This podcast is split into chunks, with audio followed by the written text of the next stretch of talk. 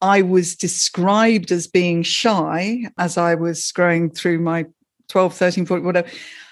I actually now don't think that I was shy. I think that was exactly what happens when you squash yourself and you're so confused about what you're allowed to let out that you end up in an internal battle. And in fact, the outward display does look a bit like you're really shy. Hey, this is Achim Nowak, executive coach and host of the My Fourth Act podcast. If life is a five act play, how will you spend your fourth act? I have conversations with exceptional humans who have created bold and unexpected fourth acts. Listen and be inspired. And please rate us and subscribe on whatever platform you are listening on. Let's get started. I am so happy to welcome Trisha Lewis to the My Fourth Act podcast. Trisha is an actress, a communication coach for small businesses. She hosts her own very cool Make It Real podcast. And she just released a marvelous book called The Mystery of the Squashed Self. And I know we're going to talk about it. Trisha has created a fun and quirky alter ego called Investigator Lewis. And she uses Investigator Lewis to deliver some of her very powerful communication messages. But most importantly, the, the reason I, I wanted to invite Trisha as a guest is Trisha, you are 63 now. We claim our age in the fourth act. And my sense is that just in the last few years, you have claimed your business identity in a new way. You have claimed your authority and confidence in a new way. And you're playing to have a bigger impact in the world. And that story of how you got there is really interesting to me. So, welcome, Trisha. Oh, I'm just thrilled. Oh, that's it. What can I say? I think that our whole journey together has been very interesting. The way we connected in the first place, the sort of synchronicity and sort of accidental nature of it all. And yeah, and here I am. It's great. I wasn't going to go there, but since you brought it up, mm. how did we accidentally connect? Why don't you tell your side of that story? it's a lovely story, actually, because I set up my uh, coaching business uh, just over four years ago. And I felt instinctively that I should be doing videos because with, with, the actor kind of speaker background, it seemed natural. And I was finding my feet with how I was putting my message out there. And I had done some readings from some books and was talking about kind of engaging an audience and energy and all that rest. And I had actually read at least one, I think two extracts from either Power Presenting or uh, Infection, one of your lovely books which I had way before I had met you. And you then, when we connected on, I think LinkedIn or Twitter, but I think it was no, maybe Twitter, but we connected and then retrospectively you spotted one of these videos and i thought this is great because he knows that i have not done this just to impress him. This this was just me loving these books and sharing this stuff. So that was a great start i thought. Thank you for sharing that story. What I, what I love about writing since you're just getting your first book out and we'll talk about it is books have a life beyond the immediate life that we know and that these surprises when other people discover us our stories and our messages. And that's one of the beautiful gifts of playing in a different way. Before we get there who did trisha want to be as a young girl or teenager? What were your dreams? What did you want to be when you were growing up? The first bit will sound as if I'm just making it up. And it sounds a bit cliche, but it's true. I have a memory. Who knows? Is it because somebody told me about it? But I think it's a memory. I must have been mm-hmm. about five. Yeah. Round at my best friend's house. And her mother, you know, we just had one of those old fashioned teas of boiled eggs and salad and things like that. And her mother asked me what I wanted to be when I grew up. And I said, I want to be very firmly, I said, I want to be an actress. Mm-hmm. And so that I was only little. It's not like that was a well thought through, you know, intellectual response. It was just me. I want to be this. And I describe that as my pre squashed self, if you like. Mm-hmm. Just yeah. that's it. You've asked me that question. That's what I want to be. I loved dressing up. I loved make believe. Da, da, da, da, da. But then we go forward to the sort of early teens in my post squashed self. Yes. And you ask me, what did I want to be? And my answer is a little bit sad because my answer would be, I wanted to be wanted. Mm. Not quite so enthusiastic as the first pre squashed me. I wanted to be wanted and I wanted to be somebody that people thought was interesting. But weirdly, to take the dressing up idea, yeah. I was now, instead of dressing up for fun and make believe, I was dressing to please, basically. Yeah. And that was my sort of complete focus. So everything I did was pretty much guaranteed to make me not interesting when what I wanted was for people to think I was interesting. The, the notion of the pre pre squashed self is interesting to me because many of us has dreams and aspirations. And then other voices come in that say well you'll never be successful at that or there are too many people who want the same thing.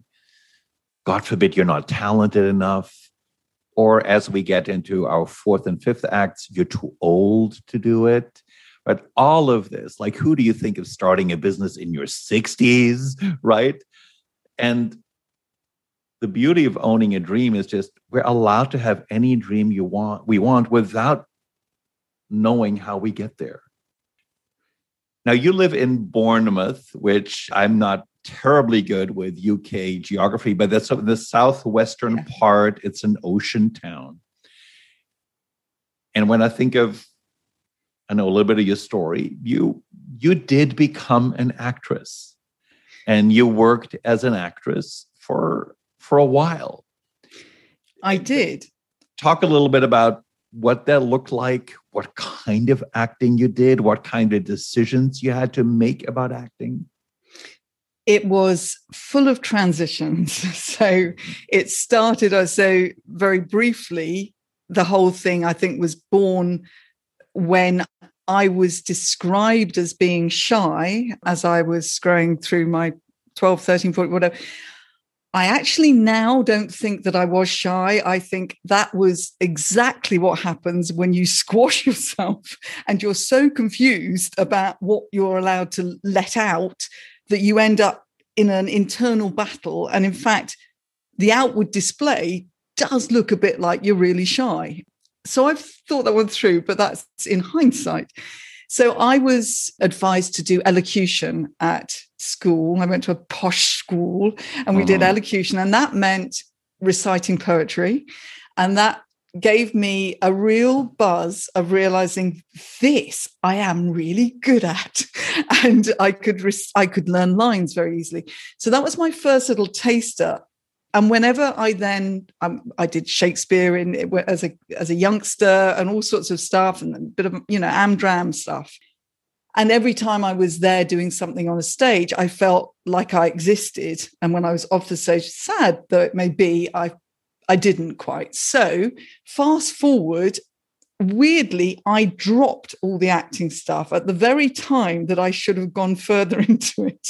If only for my own enjoyment, I should have done and so it was there was this whole gap with no acting and then a big transition in my personal life led me to take it up again in an amateur form for, for my sanity then i realized yes hang on hang on hello we're back in a good place and I worked with some really good directors, even in the amateur, as, as is often the case, yes. um, space, and thought I'm going to take this one step further and sort of go go professional, if you like. So in the first instance, it was touring theatre, fringe theatre, as we call it, all those funny little pub theatres in London where, you know, you're playing to three people and all, you know, there was a bit of Ibsen, there was a bit of Pinter, there was a whole mix. bit of panto even. And then the next transition came when I had to be very proactive about the whole direction I was going with it because of family, kids, etc. And this was a big moment for me actually when I had a two sort of smallish kids that I would do my own play. So I created, wrote, got funding for, got a director for, etc., etc. arranged a tour and did a one woman play. Got my equity card, which in those days was quite a sort of big badge, um, not course. so much now. And I made it work for me. So it, because it was a one woman play, I could arrange the rehearsals, etc., and still juggle the rest of my family life around it a bit and and from there it took on a whole new dimension because then i thought i can blinking well do these one woman plays. I can stand and command an audience all on my own without them going bored. So i i started to create a number of one woman plays mm-hmm. and shows. Some of them entertaining most of them entertaining. And then i discovered thanks to the death of my father believe it or not he had said something after a show that I, I, after this one woman show he'd said to somebody else but not to me which is fairly typical of that generation he'd said that I reminded him of somebody called Joyce Grenfell. Now, mm-hmm. she was around in the 60s, 70s, comedic actress, a bit like Victoria Wood, a bit of Alan Bennett dropped in there, you know, people observer, fabulously interesting character, monologues, etc. Anyway, when I had this repeated back to me by the person that was told, it clicked. I went off and researched this woman and I created a series of one woman shows of her life and her work. And that I did for 20 years. And in fact, I still do it. You described that sense of, I want to use the term aliveness that you feel on stage and when you're in character. And many artists have that relationship to that craft and you also described how you, for a while, denied yourself that pleasure. But describe to our listeners who are not actors, can you describe in a more granular way, like what that does for you? That feeling of creating a character, of being in stage, the relationship to the audience. Paint a picture of how that feels to Trisha Lewis. I like the research phase of the whole thing that that appeals to the part of my brain which has the kind of detective uh, thing going on. I like rummaging around trying to find these characters and and the, the place where it feels right. That's that's like a massively fun adventure as far as i'm concerned. It's i love the rehearsal process. Um, I like being, I take direction well and I, I enjoy being told to try things out differently and, and all of that stuff. And then there is this thing called flow, which for me is a is a really good place to be because I'm a bit of an overthinker. Uh, you know, creatively sort of too much going on in my head, inclined to then start catastrophizing or worrying about future, etc. So to be in the moment. But to me, the amazing thing about being on stage, and this is interestingly slightly different with a one woman play as opposed to being, mm-hmm. you know, in an ensemble. You're working on more than one level. And I just love that feeling. It's a bit like skating.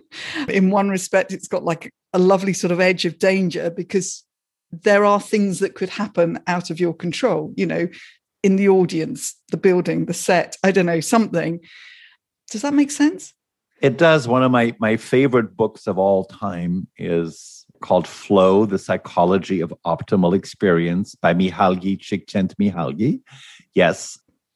And when we get into flow states, which usually involve we're so committed to what we're doing, which is what happens in these magical acting moments, that we lose all all sense of time and we wish it could go on forever.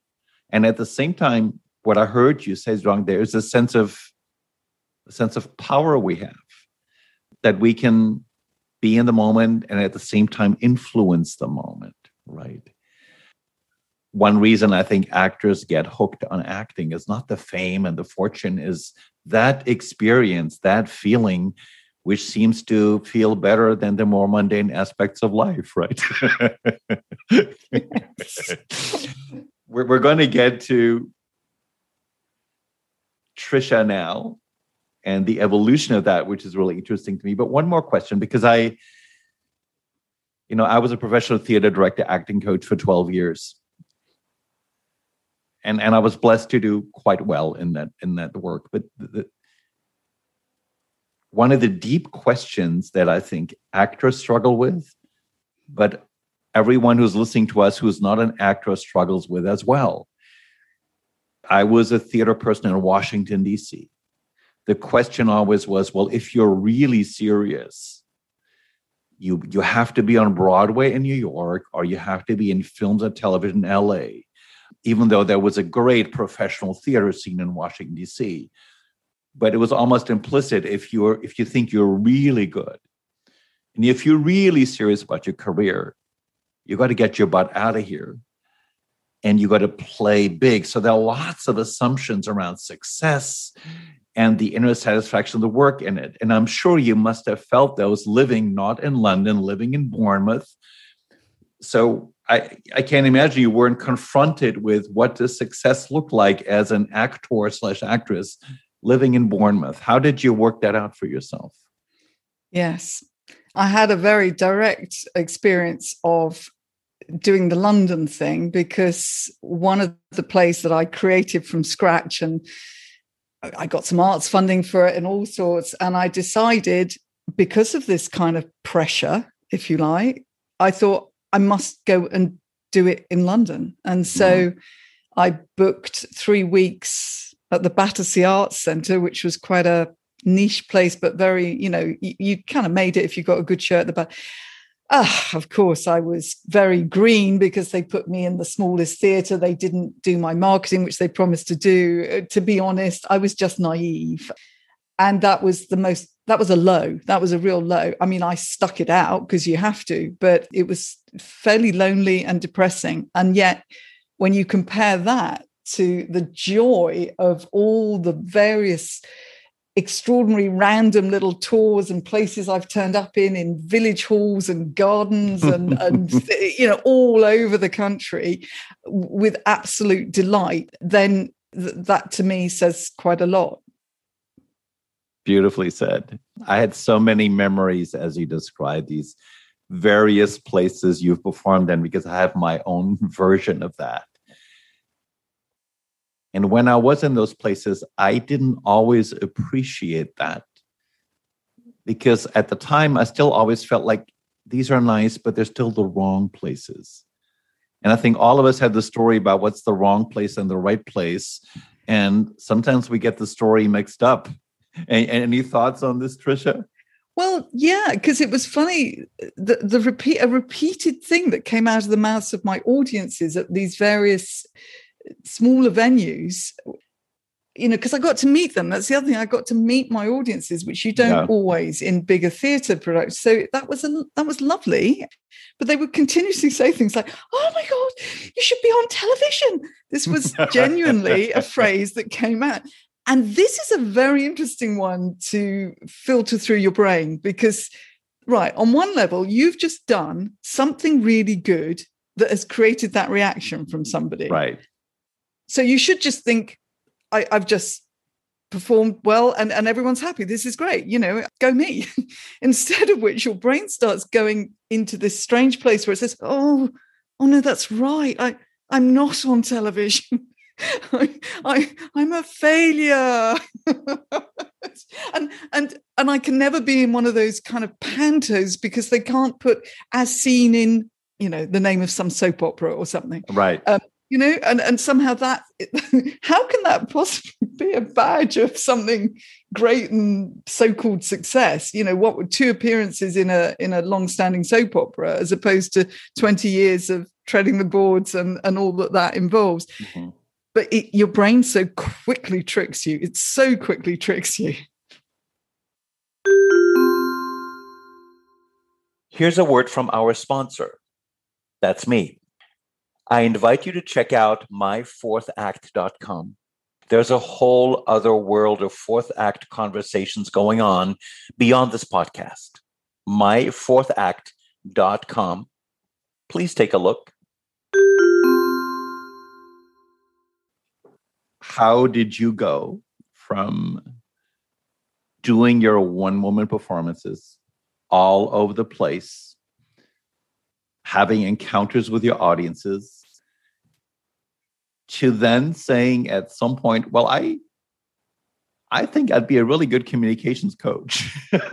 and I think I want to launch a business. I think I can help people who are not actors. Describe how that evolved. And then, which I think is most interesting for our listeners, because we all have sim our versions of that thought. And then it takes courage to act on the thought. Would you describe that to us?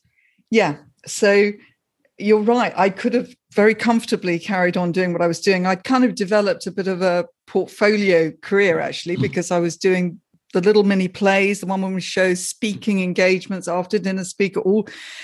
I then also got involved with working with people with dementia, doing reminiscence, either mm. shows or just lovely hands-on sessions, which was the most incredible Beautiful. experience. 10 years in and out of hundreds of care homes. It was mm. whoa.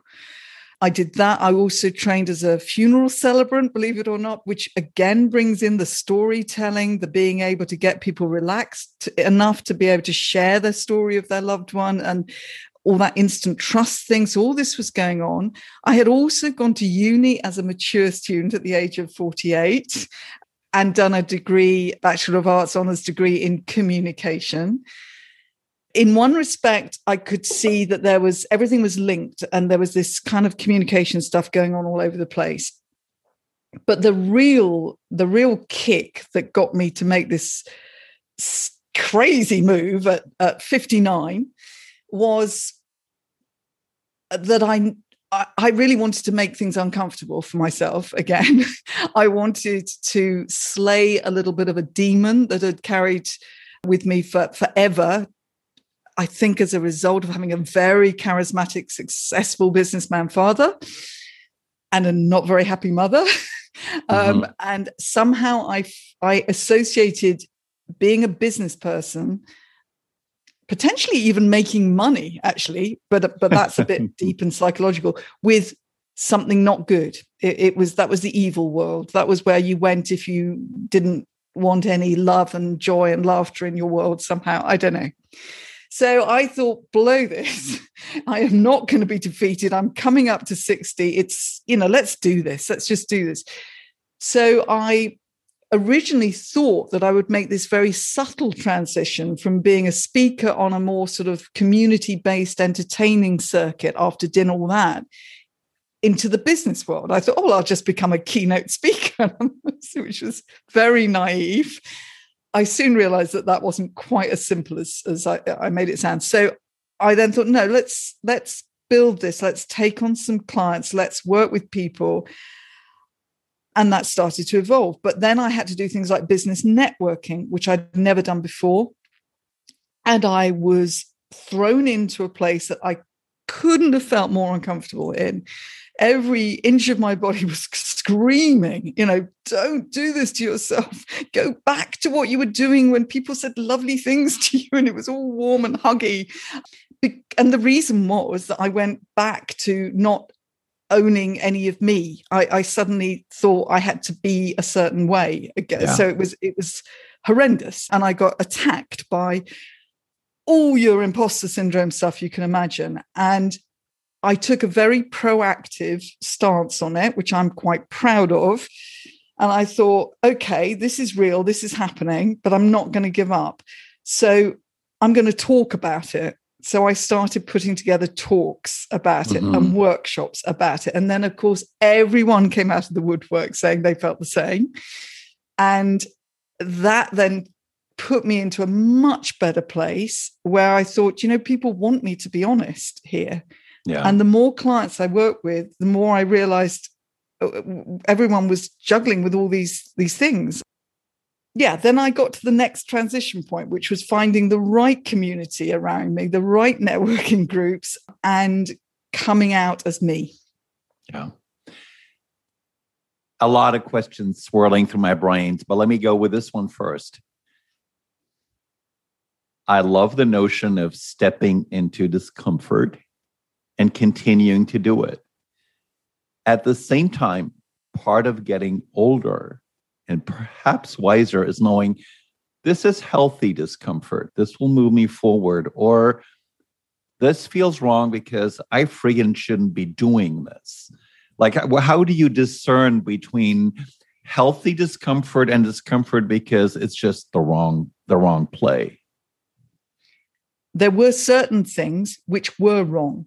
So mm. Was I began to be able to figure out the bits that were wrong, and they were to do with the places I was turning up in mm-hmm. and the slightly bland message that I was putting out there and the way I was showing up. That that was what the wrong bit was, but the core of it, the desire to help people communicate better and to bring their real selves out as that developed, developed that was the bit and and people people people. I love people. So that bit was was totally right. So i every time i thought i'm giving up i kind of went through a process of hang on a minute what am i going to do if i what am i going to do if i give up? Oh i'll go back and do the stuff i was doing before. And then i i just examined my emotions when i went through that process and my emotions were telling me mm, that's, that's a bit of a bit of a coward's way out, isn't it? That's, that's not you. Come on. But I would not have forced myself. I'm the kind of person, I mean, I can tell you honestly, I am on my third marriage, Achim. I don't I don't stick with stuff forever and a day if it doesn't feel right. oh, H- husband number three, be forewarned.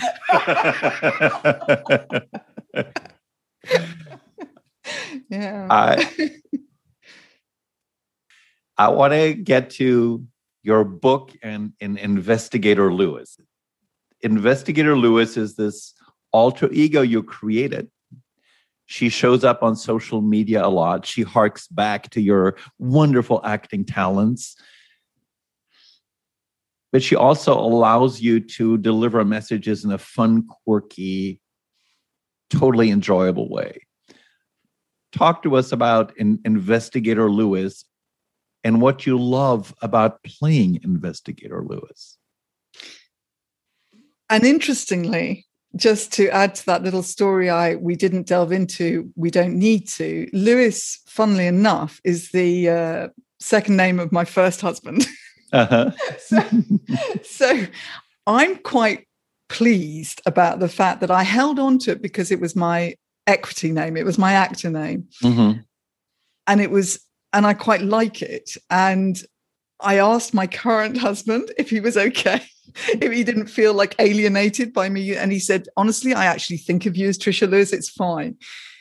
But what is quite a nice thing now is that I've empowered this the, the Lewis word into something that I own. So I, mm-hmm. I've actually done some quite good work there. Anyway, I accidentally i think i've i've always been a sort of frustrated detective okay? If, if i had to choose another if i could turn the clocks back chose another career i would have gone into kind of forensic you know stuff and all that malarkey without the danger which i don't know if, if that exists but i would have loved that sort of re- it's that researchy brain of mine that finding things adventure brain. So the detective um, character was quite was quite natural. But I did it really accidentally. I picked up a hat, one of those old fashioned trilby hats mm-hmm. that I mm-hmm. had from doing a play ages ago. Walked into the front of my camera and tripod, and literally just put the hat on and gave this communication tip in the voice of a sort of private investigator. Everybody really reacted very well. And then I took it one step further and got the trench coat and the dark glasses, and it became a thing. But but the actual real birth of that happened because of my released self, mm-hmm. which happened by involving myself with communities that felt good, growing as I was growing my business, and sitting at a conference one day with two people. One I knew a bit from online, the other I didn't know at all this person introduced us knowing that we'd have something in common because she also used quirky characters for her branding and was a bit nuts and it was lovely and he introduced us we had a fabulous laugh over lunch and I said this thing about, I'd like to get more of the kind of actor side of me out there. But somebody told me when I first started business, nobody wants to know about your history as an actor, which of course was terrible advice. And they said, Oh, for goodness sakes, do it, Trisha. And we had this great laugh and it, it released that part of me. I thought, you know what, what's to, what's to lose? So the minute I'd literally pressed go and it had gone up on LinkedIn, I'd sort of committed to this. And mm-hmm. lo and behold, it was the absolute pivot. It was the absolute turning point yeah. to where I am now. No question. Yeah. So it was, it was, you could say it was brave, but on the other hand, I'm an actor. So in yeah. many ways, it wasn't that brave. It was, it was more natural. It was, you know, it was fun. I suppose the brave thing was would people completely never take me seriously again? But of course, that wasn't what happened. So yay. Well, to me, to me, it was a release of stuff that you'd done for 30 years and are really good at and not questioning it. And at the same time, in the story you told, the release came because, in a way, somebody gave you permission. Just do it already. And I find it can be very helpful to have people around us who say, just do it already. At the same time, it behooves us to develop that voice within ourselves that says, instead of don't do it, like, why the heck not? Right? How how would you say can people help finding that voice inside of themselves instead of waiting for somebody else to say it to us? I think you've got to understand the amount of illusions that you're bombarded with, and that is the stuff, the definitions, the the the, the all the you swear words. Why not, Trisha? I'm I'm, the... re- I'm, I'm releasing you to swear. You're released. Can I say bollocks then? That's yes, my favorite one. Can. Okay. Um, that, that's out there in terms of so if you're constantly listening in business to you must be this you must be that this is how you do it. Oh, oh look i'm looking at these youtube videos of these people who are making goodness knows how much money and this is how you do it and the top five tips and all the rest of it you utterly forget the the you okay? You, so this is where comparisonitis as we call it right. comes in and all of that stuff and people pleasing and the whole kit and caboodle. So the first step is when you is to spot yourself doing this and then come back and say, hang on, hang on, hang on. what about me? What about me in this story? Don't don't I exist? Yeah, I always advise people who are a little bit reticent to do this. I mean, that's what a coach does. I mean, that you know, when I work with clients, I'm, you know, I'm tweaking that bit and bringing it out, and then they try it out, and it feels good. And once once you realize something feels good, then really only logically the only thing to do is is to go with it. Otherwise you keep mm-hmm. throwing away the feel good thing. Yeah. I want to talk about the mystery of the squashed self which is a book that just came out last week so it's brand new. What i love about what you're doing with this book and it builds on what you just said it's it's not another book on business advice. It's not another typical book on you have to do these five things. And if I say this wrongly, please correct me. My sense is that you were inspired by your alter ego, the investigator, and you used a character and persona to delve into questions, challenges that we all face, but you did it in a whimsical, playful way through a persona that delights you. And so the book is written from that sense of delight and joy. Describe a little bit how, because I think it took courage to say, no, I'm, I'm not going to write as Trisha Lewis. I'm going to be investigator Lewis, who's writing this book. Because some people might have said, God, she's just friggin' nuts. She's lost it. so, so just, just, yeah. describe the process of owning this voice in your writing. Okay. I knew basically the stuff I wanted to write about. And I knew that not just from my own story, obviously, because that would be a bit self-indulgent. But I, you know, after after three and a half years, I'd worked with enough people, I'd had enough conversations to know this wasn't just my story. Okay, this whole squashed thing. Mm-hmm. So I had read a lot about imposter syndrome and I had actually written an entire book about imposter syndrome, but I put it on a shelf because I just thought, nah, yeah, yeah. And I wanted this different perspective. So I worked with a book coach so I did again have that encouraging voice mm-hmm. of somebody who got me. So when I was saying, Are you sure I can go whole hog with this for a business book? The whole, you know, investigator listing? Yes. They kept saying, Yes. Shouldn't I just maybe do it in a bit of the book? No. So, yes, working with somebody was good. To me, it made complete sense because the because the whole character of the investigator is somebody that asks questions you know and at the right moment triggers off responses from these eight small business owners who come to the investigator with their frustrations. So it's the voice of the business owner mainly with just these little bits from the investigator. It's it's visual, it's kind of visceral. It's got a cat in it as well who does crazy things. But it, it the reason for all that is that you're you're put in a, a set as like a play and you're you're in a story and so you're hopefully living and breathing it and it's brought it to life rather than just sort of words in a list but then I did something a little bit clever because I brought another character in called Professor P, who mm-hmm. because I I like to know what drives our behaviors. And I wanted to bring the story to life, show people what various symptoms would look like, that they might not realize what they're doing, and then take it to somebody who could fill in the research and the all the psychological stuff that, that mm-hmm. goes on in our brain and, and would drive a lot of these conformity and fears and all the rest of it. So Professor P was born, and they have quite an interesting relationship, the two of them, the investigator and the professor but that gave the vehicle for that. It also gave structure to the chapters. And then I came, the investigator writes her report and recommendations, which of course, you know, is out there now as you could try this. And an exercise in, in check eh, for, so it, it brings it back to the very real individual as well at the end. So I know that writing is a big discipline, and I'd never done a book before. I'd done plays and all the rest of it. So realizing that I was enjoying it because of this approach to it kept me going you know and that that kept the flow and and and the flow got better and better and and then I went back and I edited it because I'd got that voice, just like you do as an actor. You know, you, you've you've done the read through, you're kind of rehearsing. You think, now I've got it, now I've got it. I've really got the voice. I'm I'm inhabiting this uh, this person. You kept it real by trusting that you could have that voice, right?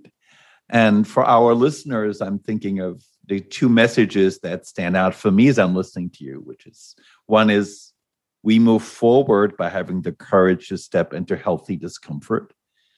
But we also move forward by choosing the path of joy, which for you is the path of acting and playfulness and quirkiness. Would that be correct? Yeah. Yeah. Yeah. Yeah. As we start to wrap up, based on what you know now about life, and there's so much more yet to learn. But if you had to the chance to give a little bit of wisdom and guidance to to young Trisha, pre-squashed Trisha, what would you say to her? oh, yeah. Wow. I came up with a thought about how I, for many, many years, was seeking drama. Mm-hmm. So, from that little kid who wanted to be an actress, as we said in those days, specifically Julie Andrews and Glenda Jackson, by the way, mm-hmm. I continued, I got squashed, but I, I was seeking drama. But of course, that meant that I did crazy rebellious things and walked away from jobs the minute I got bored with them and I da da da da da da da which gave me that drama, but not in any way helpful, really. But that's fine. It was a journey, and I'm not, you know, I'm not regretful of all that. So I guess I would say, you know, get get out of your head would be one of my big pieces of mm-hmm. advice you know embrace your curiosity because you've got loads of it you know really own it and you know understand that people will be interested in you when you're interested in them. So just keep learning and asking questions and be present and explore and enjoy your blinking quirks for goodness sakes. And the drama will come because you've kind of you know you've you've invited it in a in a healthy way not kind of sought it to fill a gap in embrace your your quirks love mm. that there may be people listening to us who, like you, have just entered their 60s and they want to explore some other stuff like you have. What kind of guidance would you give them? Not to go out immediately looking to see what everybody else is doing and then falling down various rabbit holes of, mm, well, somebody else is already doing that, or mm, I won't be able to do it as well but to start from a different place which is you know what what's what's going to give what's going to give me that inner smile on on a regular basis? Even when things are really tough i'm still going to be able to pull on something to push me through. Let me go and see if there's a different way of doing this and not be put off by all those messages saying yeah that's not how you do it. Nice So as you look to the future, and that could be your own future, the future of your family, your clients, the world. When you think of the word future, what kind of thoughts does Trisha have, or what comes up for you? I think I want I want there to be this continual tipping, which I feel is really gathering momentum at the moment tipping from the sort of clique, clique kind of buzzwordy, clubby sort of place that people felt that they were something special in into this kind of oh hang on a minute. We're, we're actually all humans. We're all humans. We need to just chill out a bit here and get a bit more honest and real and stop trying to save our face all the time and stop trying to hide behind all sorts of things because if we all did it it's a typical emperor's new clothes situation. I just want mm. everybody to be the little kid in the crowd a bit more. Again, that doesn't mean I'm not actually talking about violent protests here. I'm talking about with with humor and with smiles and warmth, but also some assertiveness to just call some of this bollocks out. Beautiful. If our listeners want to find out a little more about Trisha Lewis and what she does and your book, The Mystery of the Squashed Self, where should they look for you? Okay, it's very simply trishalewis.com and it's for some reason spelt with an SH phonetically. That was a trendy thing I did a while back. T R I S H A Lewis.com. And everything's on there. Everything is linked from there. I, I turn up mainly on LinkedIn, but I'm also a bit cute on Instagram. and um, I, yeah, and the book is on Amazon. I'm exclusive there for a couple of months, but then it will be in all sorts of other very interesting places beyond that point. Yeah. Wonderful. I wish you nothing but great success with the book. And uh, thank you for this conversation. Oh, I've loved it. Bye for now. Like what you heard? Please go to myfourthact.com and subscribe to receive my updates on upcoming episodes Please also subscribe to us on the platform of your choice. Rate us, give us a review, and let us all create some magical fourth acts together. Ciao.